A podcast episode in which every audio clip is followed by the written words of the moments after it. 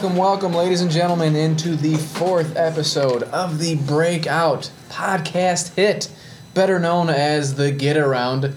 Uh, we are in our fourth different location for our fourth episode, figuring that uh, we're trying to find one that's not uh, an echo chamber, right? It's probably still a little bit echoey in here. I can tell a little bit already. Maybe it's slightly echoey, but uh, you know, uh, we are. This podcast is is getting huge, guys. I mean, we had more than fifty people listen last week. Well, we had fifty five listens. That doesn't mean that there were like fifty five people that actually listened. I know that. I think I listened three times. I know we probably had you listened, right, Brett? I did. We could have those times though where there's like ten people crowded around one computer, just That's- listening with glee. Well, isn't that how it is? I mean, I think we look at this as kind of like uh, FDR's fireside chats, where everybody gathers around, they all stare at the computer. It's the digital pass around factor. Yeah, the digital pass around factor. So I go with FDR's fireside chats, showing you know how old I am, and you go with digital pass around factor. So, yeah, um, but. Uh, yeah, just a fair warning to potential advertisers here. If uh, you know you might want to jump on the bandwagon now before it's too crowded, because uh, I know, I know we got a lot of people looking to uh, sponsor this show. So, uh, so jump on uh, and uh, you know give us money. I guess is what I'm trying to say, and we'll talk about your business and say the name of your business on this show, and I'll be, I'll feel like it's actually a professional podcast. So. Uh, I am your host, Brendan Quealy, and I am joined, as always, by my two partners in crime and my fellow sports writers here at the Traverse City Record Eagle, James Cook and Brett Sommers. How you doing, guys? Not too shabby. Excellent. That's what I like to hear. We're making history here, fellas. Making history. Three middle-class Caucasian males, all sporting different types of facial hair, which we've talked about before. You've got the 50-50 going, Brett. Goatee. I got the full beard, and in fact, I haven't shaved in, a, in about a week. Um, Except, except, except I'm a little behind on the shaved head. It's sprouting. yeah, you got a little uh, grass on the field up there. A little chia. So, but yeah, it's uh, three middle class white guys talking about sports on a podcast that is listened to by literally tens of people. Dozens. Ten, oh, I don't know if we can go dozens. I'm good with tens right now. I don't want to. I don't want to, you know, uh, brag too much. Um, but uh, yeah, I don't think a podcast like this is being done anywhere else in the world. There's there are no way that there are three white guys talking sports on any other podcast. It's uh, it is just not happening. Bukowski So- only has two white guys. yes, we got three. It's called diversity. It's, it's All right. fifty percent better. But it does feel good to be a trailblazer. We are pioneers, boys. All right. Uh, so here is what is on tap for episode number four. Uh, you're going to spend the next hour with the Get Around guys. I'm trying to get that nickname going. It's not going to happen. I understand that, but uh, I wouldn't feel too badly if it didn't catch on, I'll be honest with you. you wouldn't feel badly if it didn't catch on. You don't like being part of the Get Around guys. Listen, I don't have a lot going on. I like being part of something. So. Brett and I are going to try to control, uh, console James after Sunday's uh, questionable Lions loss in the final seconds against Atlanta. Uh, we examine what current undefeated local football teams will remain undefeated at the end of the season, and we also wonder if the Traverse City West girls golf team's new approach will be beneficial when the state finals come calling. Uh, we're going to induct our fourth athlete into the Get Around Hall of Fame. Uh, we're going to break down the enormous Week Six Week Six matchup on the gridiron as Glen Lake welcomes in Frankfort for homecoming on Friday. We'll also take a quick glance around the rest of Friday and Saturday's football schedule and see what games catch our eye. Uh, finally, uh, we will go over the one big lesson we learned this week uh, before choosing the one fictional athlete around which we will uh, intend to build our franchise. Say we were a hypothetical GM in a hypothetical world where all of the fictional athletes of all of uh, the sports movies and TV shows uh, existed. It would uh, who would we draft first? Who would we build our franchise around? And that's what we're going to talk about as we wrap up the show with the trifecta. You didn't even have to get so descriptive. You could have just said in the fictional world where we have enough money to own a team. Yeah, Because it ends there. I'm wordy though. I'm a little wordy, so tell that by my writing sometimes. Uh, before we dive into all of that, uh, this past week has been full of controversy thanks to a little tete-a-tete between our commander in chief Donald Trump uh, and the NFL, as well as the Golden State Warriors, LeBron James, and a good portion of the sports world. Uh, so, not too shortly after the incident regarding ESPN TV host Jemele Hill's tweet blasting Trump as a white supremacist, uh, as that was beginning to quiet down, the president lashed out at NFL players uh, who kneeled during the playing of the national anthem, calling them, quote, sons of bitches, and calling for them to be fired. During Sunday's NFL games, about 200 players either sat, knelt, or raised their fists in defiance. Uh, during the early games. Uh, a week ago, it was just six players uh, that were uh, protesting. Uh, most of the players on Sunday they locked arms with their teammates. Some were standing, some were kneeling uh, in a show of solidarity. a handful of teams stayed off the field, uh, including most of the Pittsburgh uh, uh, Pittsburgh Steelers. I was Yeah. going to say Panthers, and that's not right. That'd And be the college. And then I was going to say the Penguins. That would be the college. I was going to say the Penguins, and then that wasn't team. right. See, this is what Yeah. happens when you don't pay attention to the NFL for five years. You forget that the Steelers are an actual football team. Um, One player for the Steelers came out. yes, uh, an Army veteran uh, whose name is uh, escaping me. Alejandro Villanueva. There you go. Look at any. But Their you left you pronounced it so beautifully too. Starting left tackle. Brett, give me another pronunciation of that. Alejandro Villanueva. Oh, that's a beautiful, beautiful pronunciation. Um, so the practice of kneeling began last season when uh, Colin Kaepernick, uh, then a member of the San Francisco 49ers, along with teammates Eric Reid and Eli Harold, knelt during the playing of the national anthem in a silent protest of racial injustice and inequality, specifically regarding uh, police uh, brutality.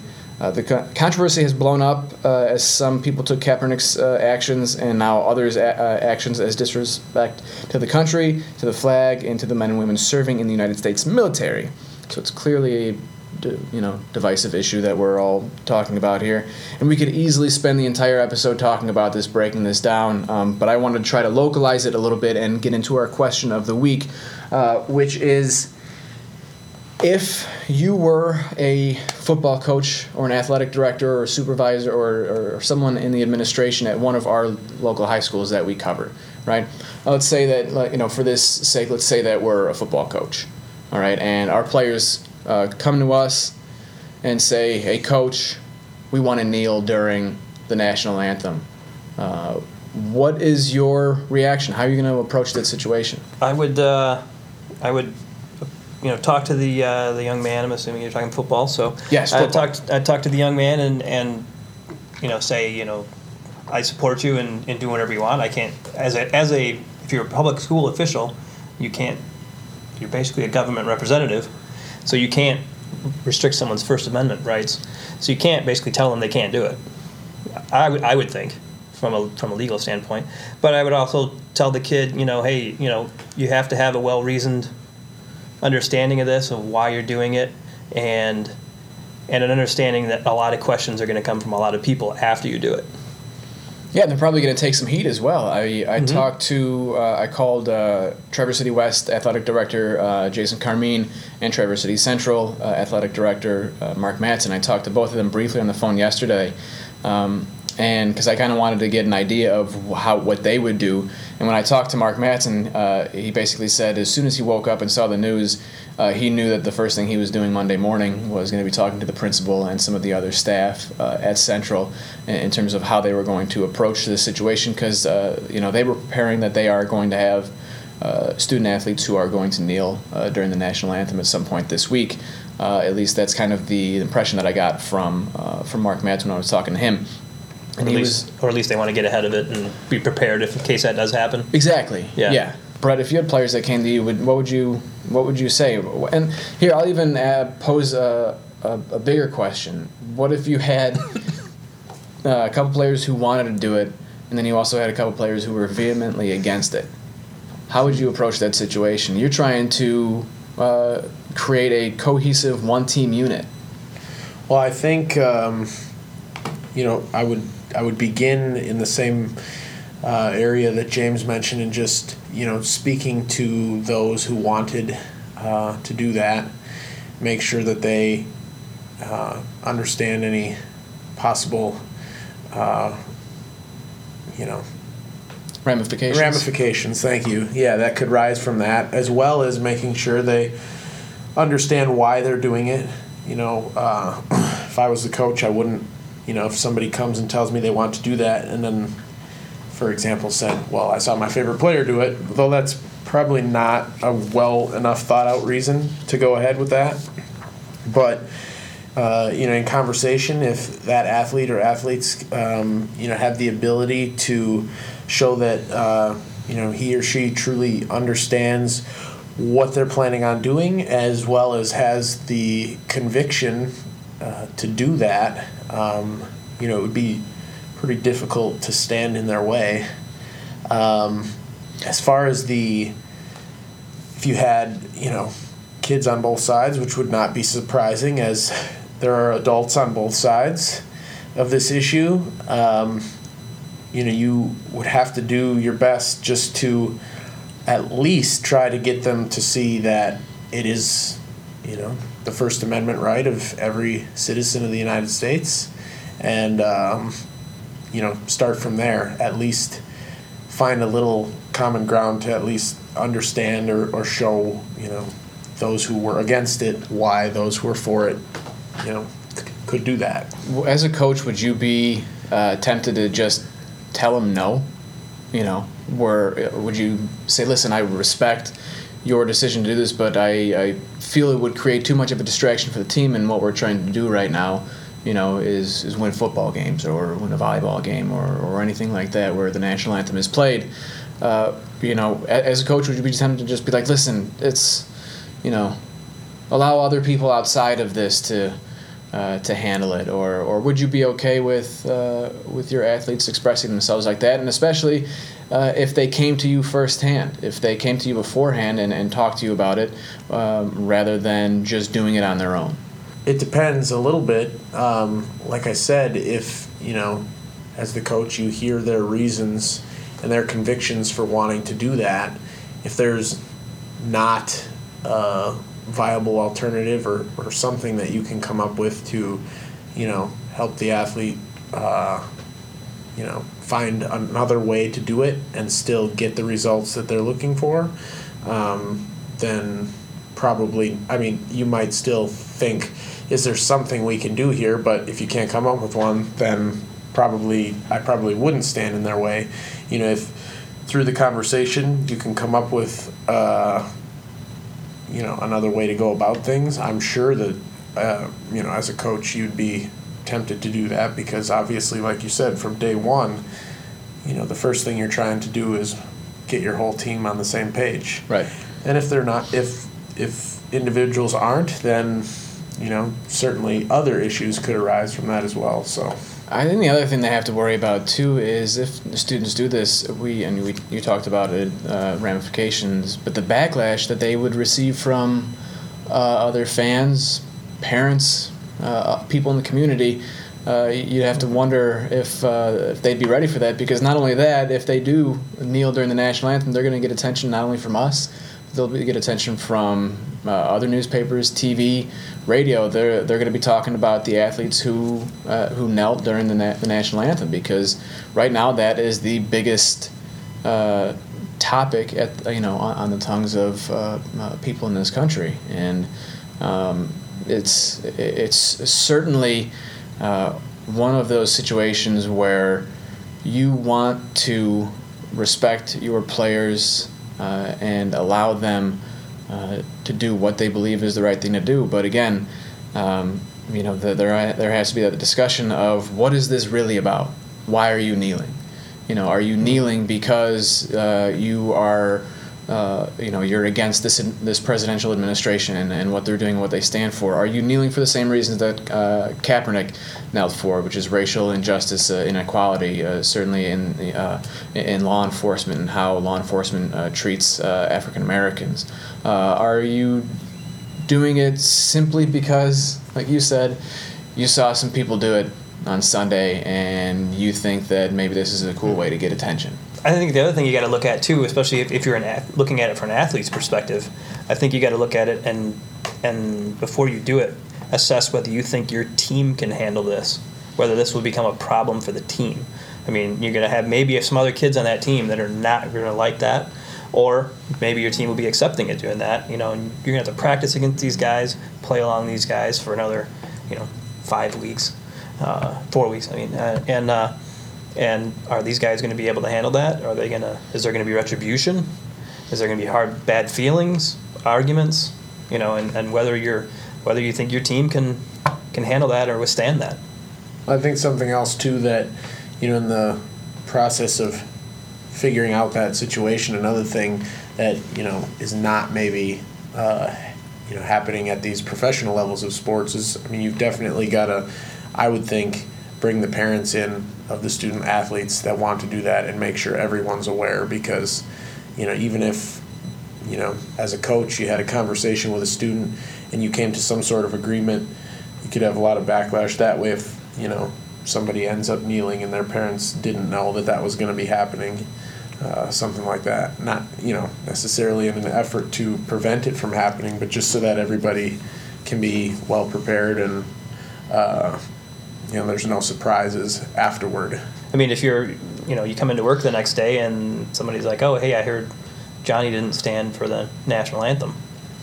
You know, you could get it from coworkers or whatever. I mean, just this morning, my wife said, "Please don't write a column about this this week." Yeah, it's uh, you know it's a question of are you uh, strong enough to handle the the backlash and the criticism and do this something for that you that you believe in and uh, it's it's certainly a question that I think we're going to have answered here in the next couple of days because I more than expect athletes uh, local athletes around here uh, to kneel during the national anthem. I don't know how you guys feel about that. Do you guys expect it to happen?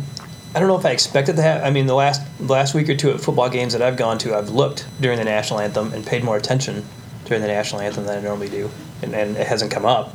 But I, I, you know, I've paid attention, so if if I'm at least thinking it's a possibility, it's going to be even more now. Yeah, I agree with that. I mean, I I don't know that I'm expecting it either. I I mean, I could be wrong about this, but I feel like the pressure to do that as, you know, a teenager could be far greater than maybe even the pressure that those that, who are doing it on the professional level. Um, so even if somebody wanted to do it, maybe they wouldn't do it anyway. But uh, I wouldn't be surprised. I think the most likely place for it to happen would be at the game you're going to be at, Benton Harbor. Weston Benton Harbor, yes. Yes, from the opposition. Yes. On the other team's sideline. Yes. Benton Harbor is a um, Predominantly black predominantly. African American town with Yep. predominantly African American players on their team. So uh, yeah, I mean, up here in Traverse City in northern Michigan, we're we're pretty white. Minimal diversity. Minimal diversity up here for sure. So yeah, it'll be it'll be interesting to see. I yeah, and that's uh, kind of why I was uh, I wanted to, to bring this up because I know I will be at the the Benton Harbor West game on Friday, and uh, that's I guess that's why I'm expecting it uh, to happen. All right, moving on to our over under reactions of the week. Uh, the Detroit Lions had a few players take a knee during the singing of the national anthem, and then even uh, Rico LaVelle, who belted out the Star Spangled Star Spangled Banner, took a knee and raised his fist in the air. You could hear some boos uh, uh, being heard during the pros, uh, protests, but those boos weren't even close uh, to the ones that were uh, being. Uh, or some of the pleasantries that were being tossed at the officials after the refs reversed the call on Golden Tate's touchdown in the final seconds of the fourth quarter, costing the Lions the upset win against the Atlanta Falcons. Now, this isn't the first time that the Lions have been burned by the refs on what could have been a game winning touchdown. We all remember the Calvin Johnson touchdown against the Chicago Bears. I think it was that 2010. It was a while ago. It was a, yeah, it was a while ago. so, yeah. I heard somebody today say that that was ten years ago already. I don't Oh, know if was it that's that true. long I don't know if that's true, but it Wow. could be. Might All right, so it was a while ago. So the, the touchdown, the game winner against the Chicago Bears, where he had it, and then he put the ball down, and then they said that he never actually caught the ball. completed the process. And even as a Chicago Bears fan at the time, which I was, I was like, that was, you know, sketchy. Yeah, I was gonna swear, but I'm trying not to swear on this podcast. um, so over or under reaction, uh, the NFL refs have it out for the uh, for the uh, Detroit Lions. James. I mean, I don't know that they have it out for them, but I mean, man, this seems to happen to the Lions a lot.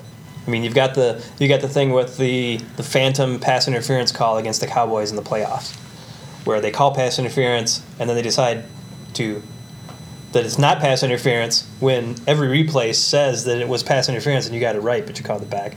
Then there was the the batting the ball out of bounds thing with the Seahawks, uh, the the phantom face mask with Aaron Rodgers.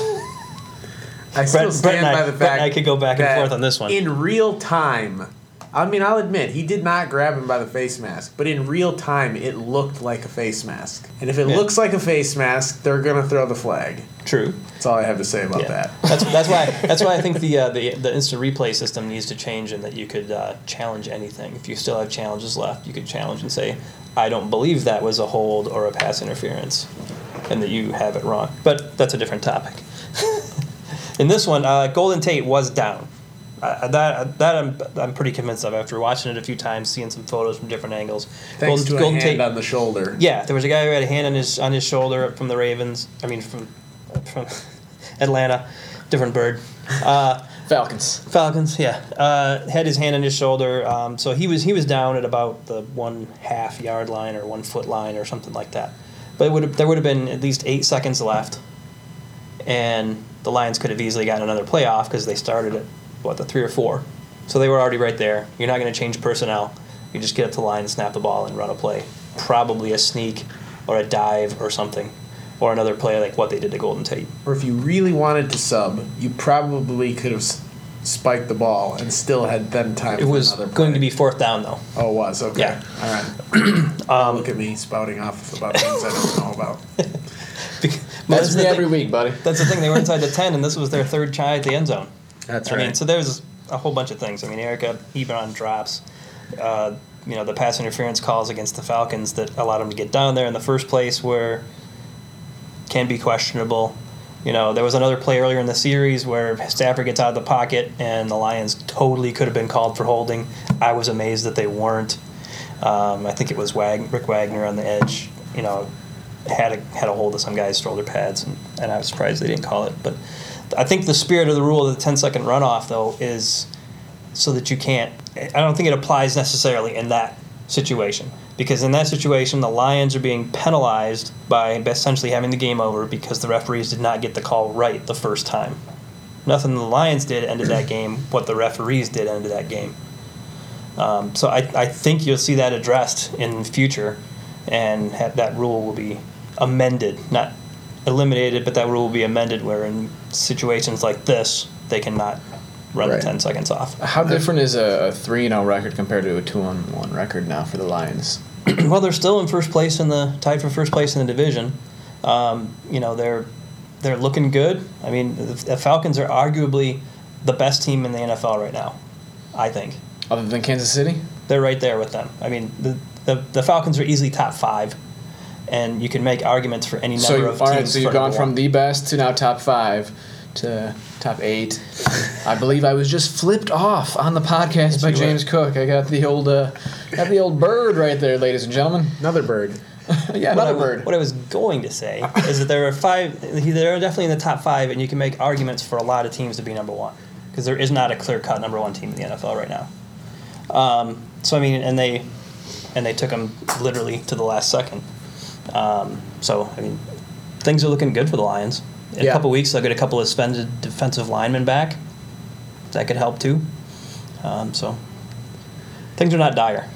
No, I don't. I've been impressed with Detroit through three weeks, uh, certainly. And, you know, as tough of a way to go down as that is, I don't think Detroit has anything to feel bad about. I mean, certainly they wanted to win the game, but at least from the outside, that wasn't a game Detroit was supposed to win anyway.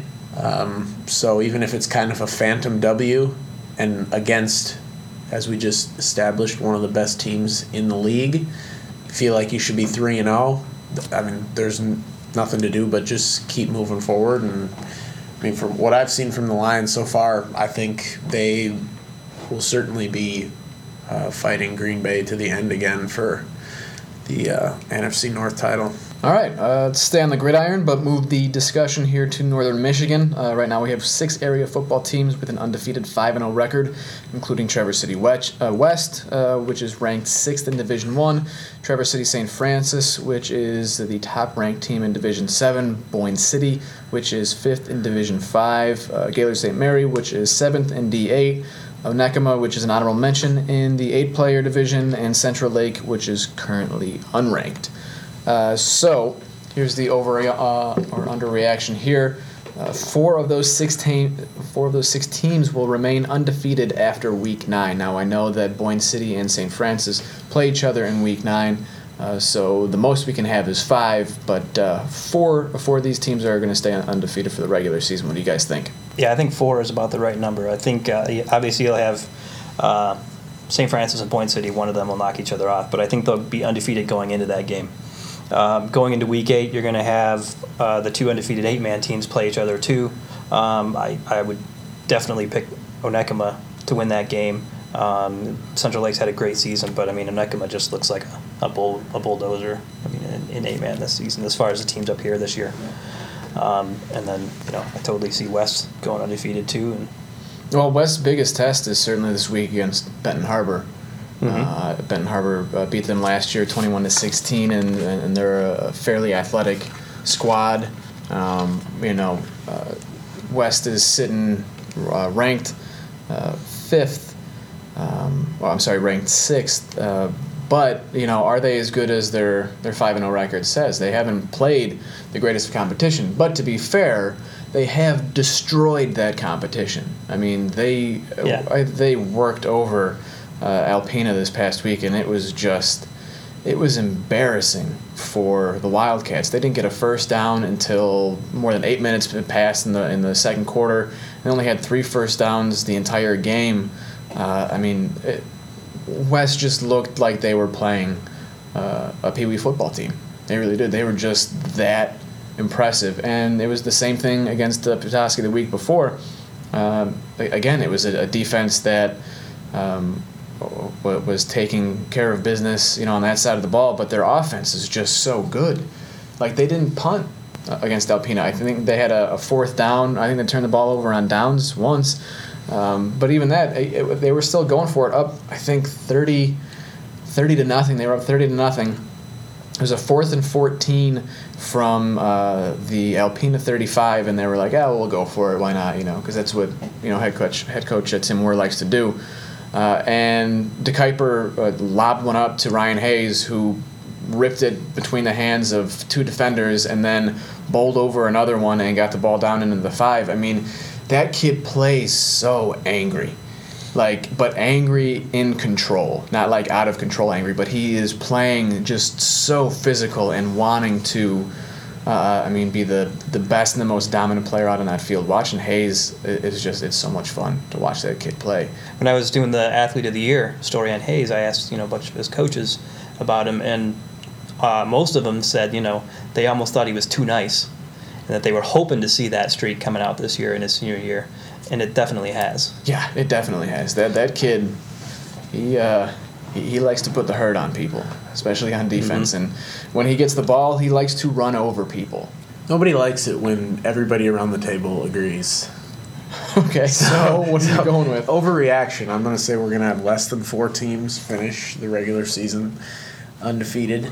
Yeah, I'm going to say Boyne's going to lose, Central Lake's going to lose, Gaylord St. Mary is going to lose, and Traverse City West is going to lose a game. They're all going to lose one. All right, finally, let us venture onto the golf course. Uh, although Traverse City West lost uh, in a tournament setting for the first time in its last 11 tries on Monday, uh, the Titans, who are ranked number two behind uh, Saline in Division One, are still ticketed for the state finals and will be one of the favorites.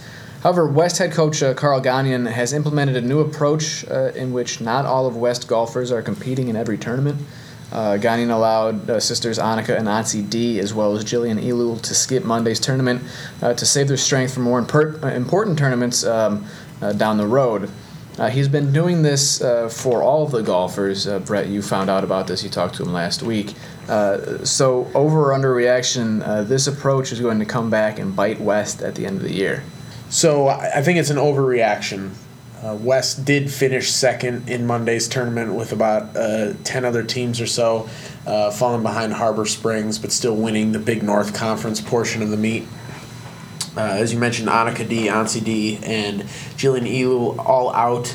Uh, Elu actually, uh, this was a tournament that she had selected as an opportunity to kind of focus more on schoolwork and things.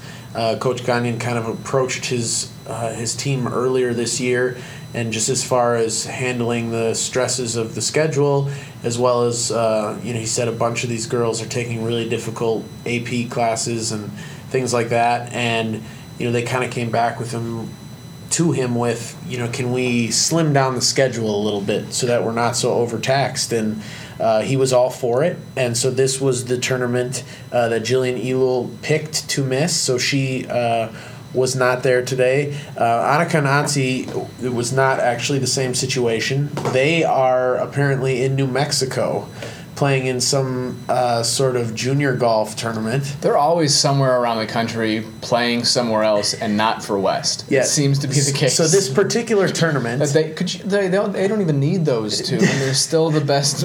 You know, one of the best teams in the state. This particular tournament in New Mexico, three girls were handpicked by Michigan State uh, golf coach Stacy Slobodnik Stoll, and Annika and Ansi. Well, Annika was technically in via her performances this summer. She was the points leader, but then Ansi was hand selected uh, by Slobodnik, and then there was a third girl. So they're down there right now. Um, they've got a mixture of uh, match play and that in various formats heading into the weekend. So they could be gone for a bit yet. I'm not exactly sure what West's schedule looks like, but uh, over the next week or so. But uh, you know they could be you could be without the the D girls for a little bit. Uh, but I, as far as down the road, if the girls were feeling over overtaxed or just felt like they were getting behind in their schoolwork, I would think lessening the stress load can only help them going forward, especially when they when they get to the state meet. I mean, this team is so loaded and talented that as long as they're there, they'll have a chance to win the whole thing. Yeah, I think it requires a lot of trust on uh, part as the head coach to be able to, you know, uh, have the discussion with his players and decide that that's okay. I mean, a lot of the times you'll have a coach if a player skips practice, you know, he, he can miss, you know, the game or the first quarter or the first half or something like that. You know, this discussion here is, uh, it seems a very um, adult and two way is to, to go at this, have this approach and uh, understand that yeah we're golfing a lot here so maybe it wouldn't hurt to uh, lessen the stress level on these high school kids who uh, you know really do have to deal with a lot. As a student athlete it's um, you know you don't have much free time. So and especially if you, like you said if you have uh, some of the golfers that are taking AP courses and, and those are very difficult. And even just your regular course load as a high school student can, can be uh, you know, can be pretty taxing. The school bus is not a conducive learning environment as far as homework goes. Certainly not. And I mean, and, and another way that West kind of addressed this is they really front loaded their schedule. They played a lot of tournaments before school started. I think that was also intentional in part of his handling of of this uh, to get as many tournaments out of the way before school started as possible to kind of to kind of alleviate that problem. I mean, because if you're a golfer, I mean, practice is probably going to be is going to be nine holes. Mhm. They just basically play nine holes, and that's your practice. So your practice is two, depending on how slow you go and how much instruction they get along the way and stuff like that. Two three hours. I mean, that's as much as a football player, at least, if not more. All right, uh, keep the ship moving and let us induct our fourth member into the Get Around Hall of Fame. Uh, as always, we've got three candidates this week. Uh, I will start off. I'm going to go with, uh, I will nominate uh, Traverse City Central's uh, Sielle Kearney, who, uh, you know, at some point she was going to get anyway, uh, anyway, but I thought this week uh, she won the Big North Conference meet at Cadillac by more than a minute and a half. And then she won the Cougar Falcon invite out of I think 120 some odd runners, and she won by a minute and 12 seconds there. And that was she was running on a day when it was you know mid 90s, and uh, they were actually I, I, found out at the not at the Cougar Falcon invite, but at the Jackson Invitational, that there were eight ambulances uh, at the at that uh, cross country meet uh, before 11:30 in the morning, taking uh, runners Wow. away. So it was it was pretty nasty, and for her to to for for Sielle to, to win like that, uh, I think the I think she ran a uh, almost a sub 17 time. Uh, at the at the BNC invite at Cadillac. I think he, I think she was like 17 on the dot, like maybe 17.92, and then she was uh, around 17:33 uh, for uh, for Saturday's uh, Cougar Falcon invite. So yeah, Sielle is my my nomination. Uh, Brett, how about yours? My nomination is Martin Foley, uh, senior wide receiver for Traverse City Central. Uh, they too battled the heat this weekend, uh, having to play their game at Thirlby at one a uh, not one a.m. one p.m. Probably a little bit one cooler at a.m. would have been better. Yeah. Uh, 1 p.m. on Saturday against Gaylord. And uh, in the Trojans' victory, Mr. Foley had six catches for 214 yards and two touchdowns. And when I, I unfortunately was not at the game, uh, but when I saw that stat line, my initial reaction was kind of, where did that come from? Who is Martin Foley? I mean, I knew I knew Martin Foley's name. I had seen him play a little. Uh, as far as I can determine, uh, you know, he's a first year varsity player as a senior this year. Um, but the rest of uh, the games leading up to this point, stat wise, were marginal. I mean, he no catches, no yards in the opener against Bay City Western, three catches, 21 yards in the win against Marquette, one catch for one yard against Traverse City West. It's a big game. That is a big game. one catch for one yard against Traverse City West in the TC Patriot game. Three catches for 33 yards uh, last week at Portage Central. That was seven catches for 55 yards, zero touchdowns in four games, and then he goes for 200 plus and two scores on almost as many catches as he had the entire season in one day with four times, nearly four times the yardage. So uh, he's a pretty clear choice uh, for this. I mean, I if the, if the Trojans can continue to get that sort of output uh, from him, man, then maybe they just found themselves a new weapon going down the stretch here. Do you think he was bribing Tobin Schwaneke throughout the week? Like, hey, you know, here's a hundred bucks. Just throw me the ball a couple of times. I promise I'll take it to the house. If he did it, it worked. So, And Yeah, he they- probably won't have to bribe him this time. and they were down in that game. The Central was down fourteen to nothing to start uh, to start off. Came back, scored uh, twenty eight straight points uh, to get the thirty one to twenty one win uh, over over Gaylord at home to to snap a uh, two game losing streak. Um, James, your nomination for athlete of the week. Okay. Um, well, uh, Jessica Lefler is uh, at Kingsley is somebody who uh, kind of hasn't come out of left field. She's been pretty good for for quite a while here in volleyball. One of the better volleyball players that we have in the area. Um, and She was one of our players to watch, right, in our fall tab that we so uh, wonderfully put together. hmm and was interviewed, I believe, in your story about the, uh, the how they come up with their different celebrations. Yes. Yep. Um, but yeah, she had a big day uh, leading the Stags, and they won the uh, the McBain Invitational for the first time in uh, in a long time. I don't know, it was like a decade or something. Yeah, yeah. Um, she had like uh, like seventy, almost seventy kills, you know, ten blocks, a whole bunch of digs, a few assists even, um, and uh, and just led them to that to that big title for them. Um, I think Kingsley's going to be uh, one of the teams around here that could uh, could really make a run. I mean, it's tough in Class B. You know, they're one of the smaller teams in Class B, and they'll face a lot bigger teams in the in the playoffs. But uh, but when they got a, a player they can rely on like that, they get a shot. Okay, so who is joining Glen Lake's Ken Peter, uh, Cade Peterson? Uh, who else do we got in there? Uh, Leland's Allie Martin and West's uh, Annika D. Who are we? Uh, who are we voting for?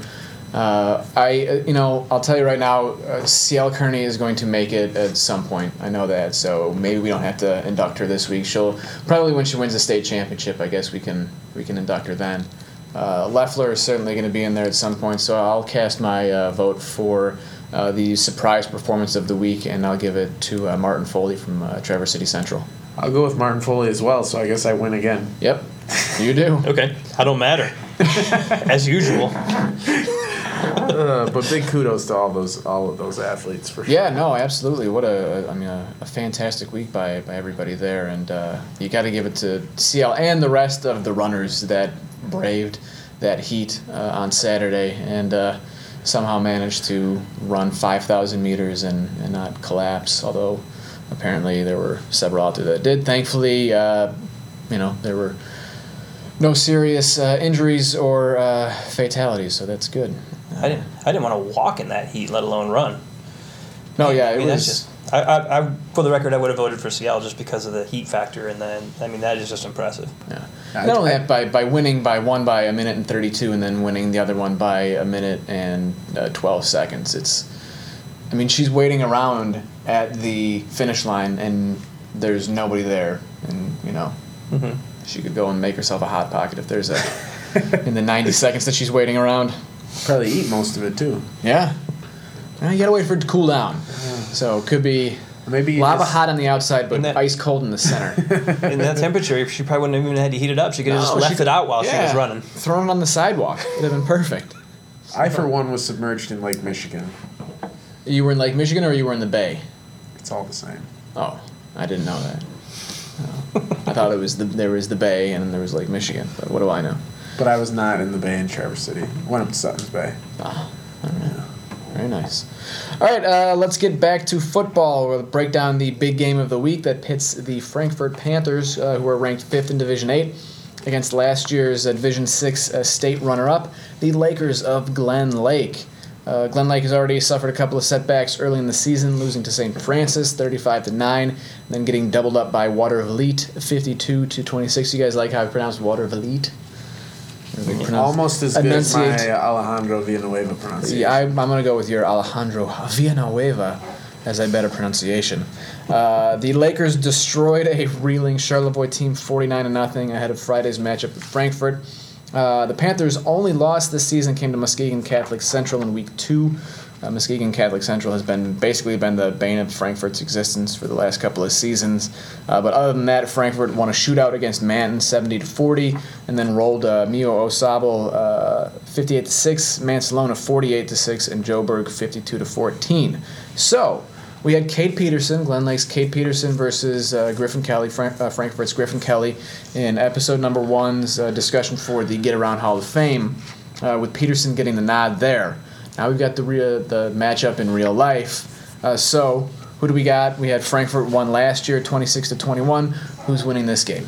I'm to go with Frankfort again this time around. Um, they do seem a little bit more of a complete team at this point in the season uh, than Glen Lake, but obviously both squads have a ton of talent. Um, you know, I I do think you know you hate to make it sound like it's one player versus another, but I mean I would say that whoever has the better game between Griffin Kelly and Cade Peterson that their team will win. Uh, but I, I, I think Frankfort, uh, I think they're defensively, they're maybe a little stronger. Um, I think we've seen, um, especially with the departure of linebacker Duke Angers, um, you know, I think we've seen Glen Lake's defense take a little bit of a step back, and which has forced the maybe the offense to not be quite as balanced or. Um, Even though they, they're coming off a 49 to nothing win. yes, yes. Okay. No, just saying. Offense isn't there, and their defense is tape, taking a step back, and they won 49 to nothing. Just saying. I'm just. I mean, I don't. I know.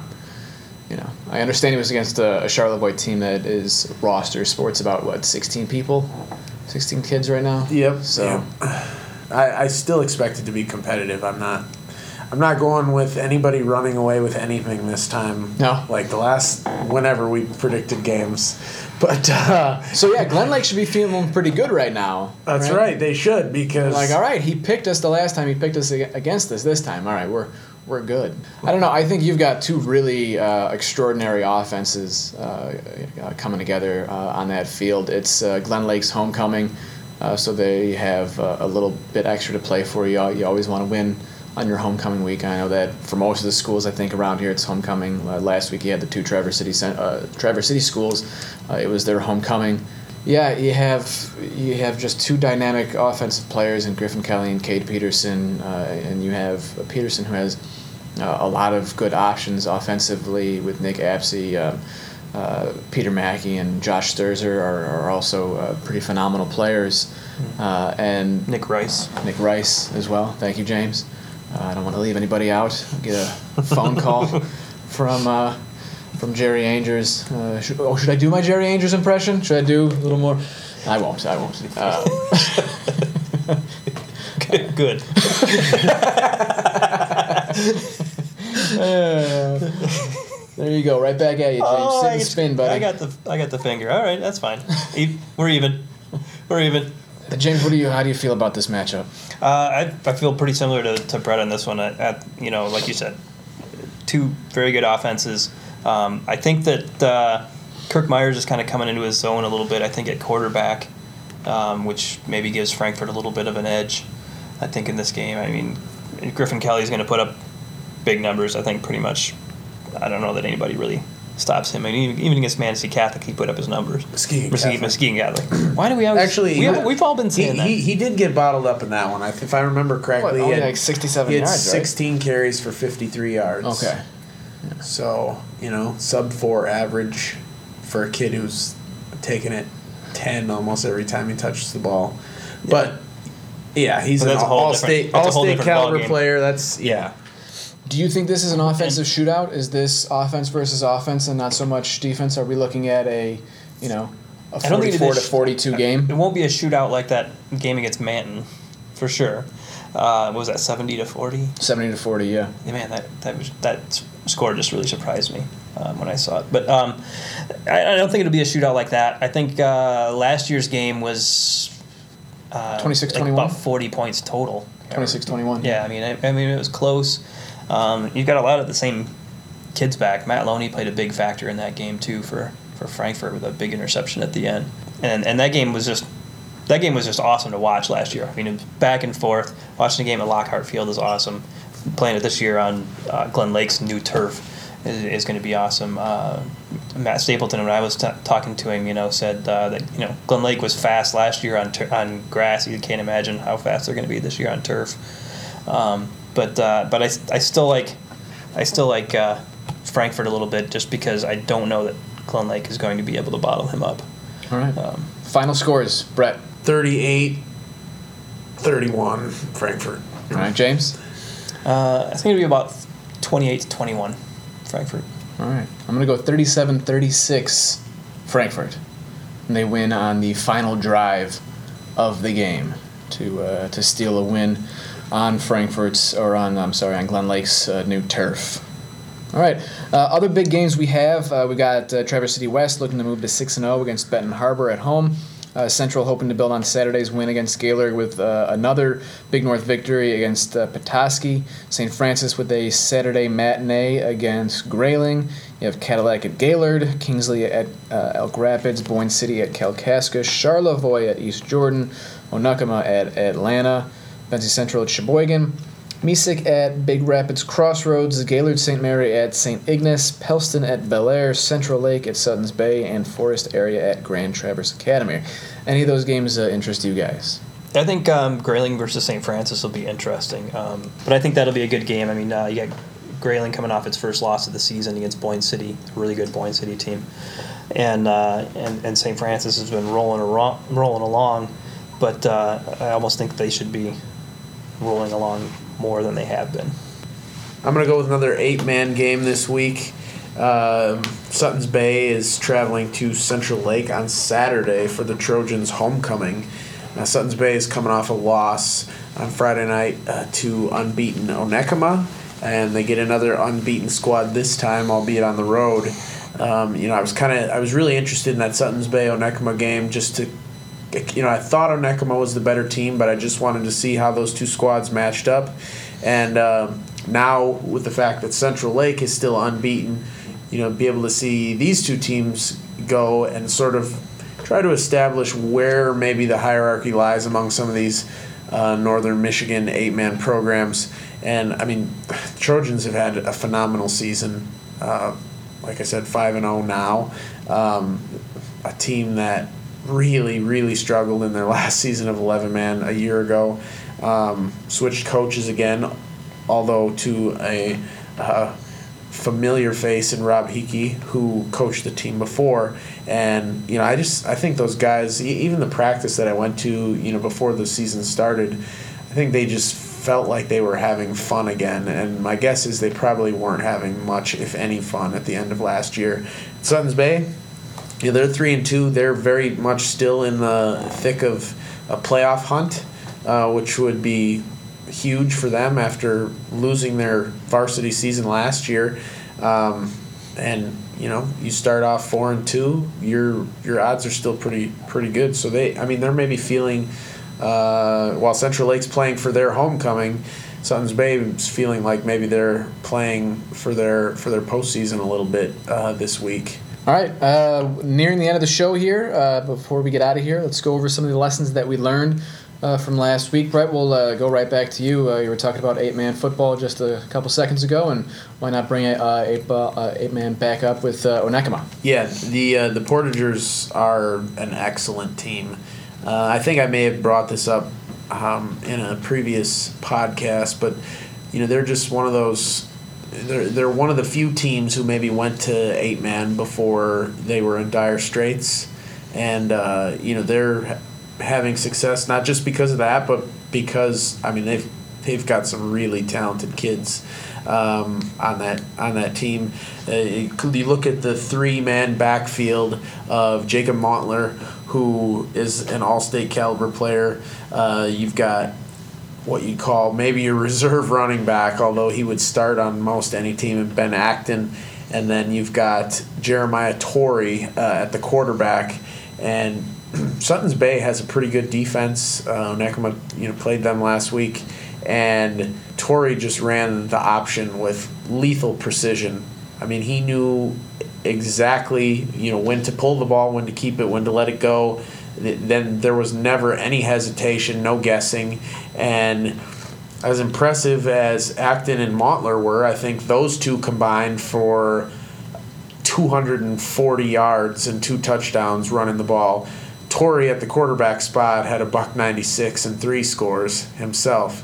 Uh, and their offensive line is good. Defensively, uh, they were almost as impressive and just, I mean, they really hit people. I saw at least four Norsemen with ice bags on the sideline during that game on Friday.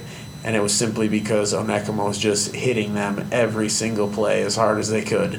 And, uh, you know, you if you can beat up a team on both sides of the ball, it's it's going to wear uh, wear on the, the opposition. So, I mean, I've been I've got a, an eight man Associated Press uh, vote uh, and I've been voting for Onekama on the top five.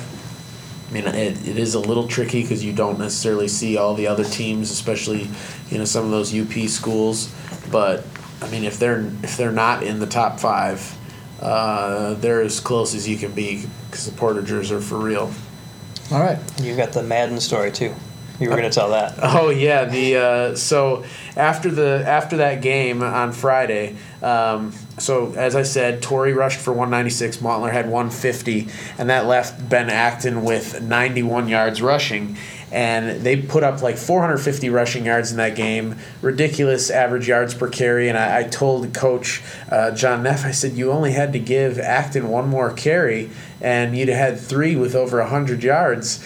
And he said, yeah. He's like, you know, in Madden where you can just pull up the stat check mid game, he's like, I got to figure out a way I can do that here so that I can make sure I, I give the carry to the right guy. I would say that uh, that mine is that uh, Traverse City St. Francis needs to come out in the first quarter uh, and just kind of take control of games that they're supposed to take control of more. Uh, the last two weeks, um, they've had they've had games where they've come in as the heavy favorite and kind of let teams hang around with them, uh, you know, for a little while. Um, I think both of them were like only seven to nothing after the first quarter, but ended up being significantly larger margins after that. But I think the I think maybe the players are kind of coming in knowing that knowing that, you know, that they're heavy favorites in this game, and you know, by the second quarter they're like, oh yeah, we're supposed to win this by a lot, so let's get going. Yeah. Um, and and if, if, you know when they get to the part of their schedule where they're going to be facing some uh, some bigger heavy hitters, um, that they can't afford to do that. I think the biggest lesson that I learned that there aren't bad referees just in the NFL, as was proved on uh, Sunday, but there were some horrific officials at the West Alpena game uh, who just did not understand uh, how a running clock worked. Uh, the first of all, they had the running clock going in the first half, uh, which isn't correct. You don't start a running clock even if the team is up by 50 in the first half. You don't start it until the second half. The other, uh, what I thought was uh, was odd, is that in the running clock in the second half. they started the running clock in the fourth quarter before the ball was snapped to start the fourth quarter. So it was a running clock. The clock was already moving while before the ball was even snapped in the four, fourth quarter. It was just everybody in the press box, coaches on both sides were wondering what the hell was going on. It was uh, it was awful. And you also had uh, Andrew Campbell uh, get kicked out of that game. Uh, uh, Traverse City West Andrew Campbell got kicked out of that game uh, for reportedly kicking an Alpena player. Uh, but uh, head coach Tim Moore said he looked at the film and it didn't look like he kicked him at all. And uh, you didn't really see anything uh, on the film that looked like a kick. He he yanked his uh, leg away from the other uh, from the from the would be tackler. Um, but yeah, so now Andrew Campbell, one of their best running backs, is going to have to sit out this game this week because he was ejected, and it was it, it was just a night of of really poor officiating by those guys. So it, it's a shame that uh, Andrew Campbell's going to be missing that game against Benton Harbor because. Uh, uh, you know, you have uh, another one of their running backs uh, in uh, Jacob Pulowski, who is battling turf toe, and who knows if he's going to be back this week, and that, that takes them down to. And I'm not saying that they don't have enough in their backfield because they certainly do with Eric Levante and John Jerkovich, who is just really coming on the scene as, as a great player. Uh, and you also have uh, Odin Safardini, who, who can run the ball, and you've got another kid in Sean Darren. Um, I mean, literally that that West running game is six to seven players deep, and uh, uh, so uh, you know they'll miss Campbell, but uh, I don't think they'll miss him so much that they're going to take a loss on Friday. All right, uh, on to the trifecta. Uh, we like to use this uh, as a bit of a palate cleanser to end the episode. This week we are ta- uh, taking one fictional athlete from the big screen or the little screen and building our franchi- franchise around him or her. So, who are you taking? James. Uh, I'm going to go with Scott Howard, I don't know who that is. Teen Wolf. Teen Wolf. All right. So you got you got which, you got to start your team with a wolf. Who's which- gonna Who's going to beat a wolf? which Teen Wolf are we going? Michael J. Fox or are we going Jason Bateman? Oh, we got to go Mike, Michael J. Fox. All right, so we're going with be- Teen Wolf it's gonna be One, not classic. Teen Wolf Two. He's got style. There's something different about you. Did you change your hair? He's got class. Wolf wolf, wolf. Ah! wolf person. He's got hair all over his body. Wolves aren't supposed to be shy. He's a wolf in teen's clothing. And tonight is his night to howl. I mean, if you're going to start, start a team, you got to start off with a werewolf. I mean, right? Yeah, Who's going to stop that? nobody because uh, I mean the only thing is uh, is not a full moon, right? Is that is that how that works? Yeah, or a vampire maybe. Maybe there's a whole Silver vampire Bullet? werewolf thing. Buffy the Vampire Slayer. Uh, Yeah. solid movie. Silver bullet would probably be a technical foul at some point, though. I don't think guns are allowed in basketball games. I think they'd probably get that player would get ejected for that one. I would hope so, based on what I saw when Andrew Campbell got ejected. Flagrant. Definitely a flagrant. Certainly a flagrant two, Flagrant no doubt about it. Two free throws in the ball. All right, so we've got you going with what's his name? Scott Howard. Scott Howard. Scotty Howard. Brett, what about you? Who are you going with, buddy? We've got. All right, All right. well, run down but- your but, six. yeah. Run down your six choices before you give me your actual. Well, I'm only going to give you three choices. I want all six. No. I, Just three. I All right. narrowed it down a little. All right. So we've got three movies, two football players that are both quarterbacks, and then a basketball movie. So I've got uh, Willie Beamen from Any Given Sunday, never seen it. played by Jamie Foxx. Uh, he's a Houston standout, you know, mobile, athletic, dual dual uh, threat quarterback type guy. Uh, but you know, he did have that puking incident in his first game, so I don't know. Those butterflies might get to him a little bit. I don't know if he could handle being the franchise guy or not. Oh, 'cause he gets After- too nervous? after one season. So Uh-huh. you know, we'll see. Okay, so then my second quarterback. Uh, Shane Falco, uh, played by Keanu Reeves in The Replacements. I was going to bring up Johnny Utah from Point Break for the second straight week, but he is not going to be my choice. Uh, he he played at Ohio State, and then uh, basically fell out of football um, after he uh, performed poorly in the Sugar Bowl his senior year and couldn't get over it. Uh, but he's got a big arm. He's tough. You can't forget that Coach Jimmy McGinty said he's got heart, and that's what they needed to, to come back and win that game in You the can't second forget half. who- who's forgotten it? Um, Who is your actual choice? And wait, I got one more. Oh, my. And then we've got we've got this we've got Space Jam Michael Jordan. Everybody knows Michael Jordan, but the you know, he may be the greatest of all time. But you know who could beat Michael Jordan is Space Jam Michael Jordan because he can why? stretch his arm from half court and put it in the basket. So those are my three options. And your pick is. Start playing the Oscars playoff music. Playoff music here.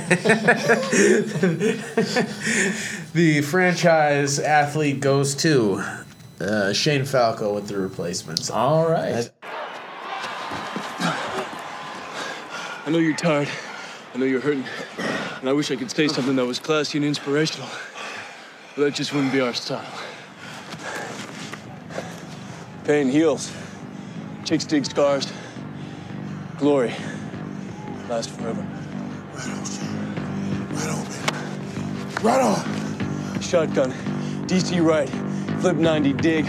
On the center. On the center. Ready? I think uh, From the Ohio you know, after State throwing University. that winning touchdown in the uh, in the final game uh, with his fellow replacement players, I think that sort of finally got him over the Sugar Bowl thing, and he can give the uh, the NFL a second go and uh, you know hurdle over those obstacles that he, he had coming out of college. All right. Well, you took that very seriously, Brett. and we're very happy about that.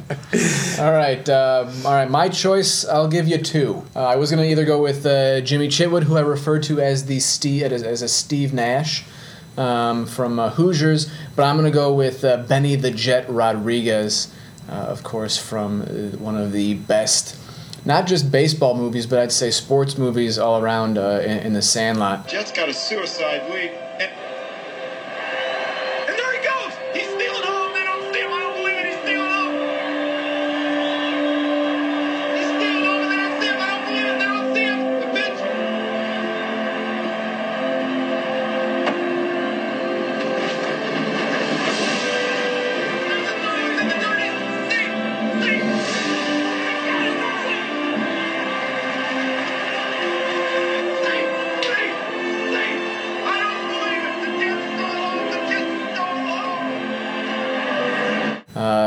He uh, put on those PF flyers, pickled the beast, um, and uh, it was, uh, of course, in the uh, uh, incredible final scene of that movie. Uh, even though Benny J- Jet looked like he lost a step or two, but he goes on to to steal home. So yeah, I would. As part of the LA Dodgers, I would take a yeah a young Benny the Jet Rodriguez, and I would try to build my baseball franchise around him. You know, he can hit the ball, he can run, um, and uh, he's also a good leader, which you could certainly tell uh, as he uh, did his best to bring uh, good old Scotty Smalls uh, into the fold as part of the Sandlot crew. All right, uh, well that about wraps things up here for episode number four of the Get Around podcast. Uh, you can find us online. Uh, if uh, you are not listening to this on SoundCloud, you can find us on soundcloud.com backslash the Get Around. You can also find us on www.recordeagle.com. Uh, you can find that under the local sports uh, section. We'll be there. Uh, we're working on getting this podcast on iTunes and YouTube. We've hit some a little bit of some we're scuffling there a little bit, but I'm, I'm certainly hoping that I'll be able to do that sometime this week. Uh, you can find us on Facebook. Uh, you can find me at um, uh, I'm sorry. You can find me on Twitter at Brendan Quealy. You can find James at James Cook 14, and you can find Brett at BA Sports Writer. You can also find uh, the Record Eagle Sports uh, Twitter at TCRE Sports, and you can find us on Facebook, uh, facebook.com backslash TCRE Sports. Uh, for my fellow uh, Traverse City Record Eagle sports writers and co hosts, I am Brendan Quealy. This has been fun with uh, James Cook and Brett Sommers. Hopefully, you guys come back and listen next week.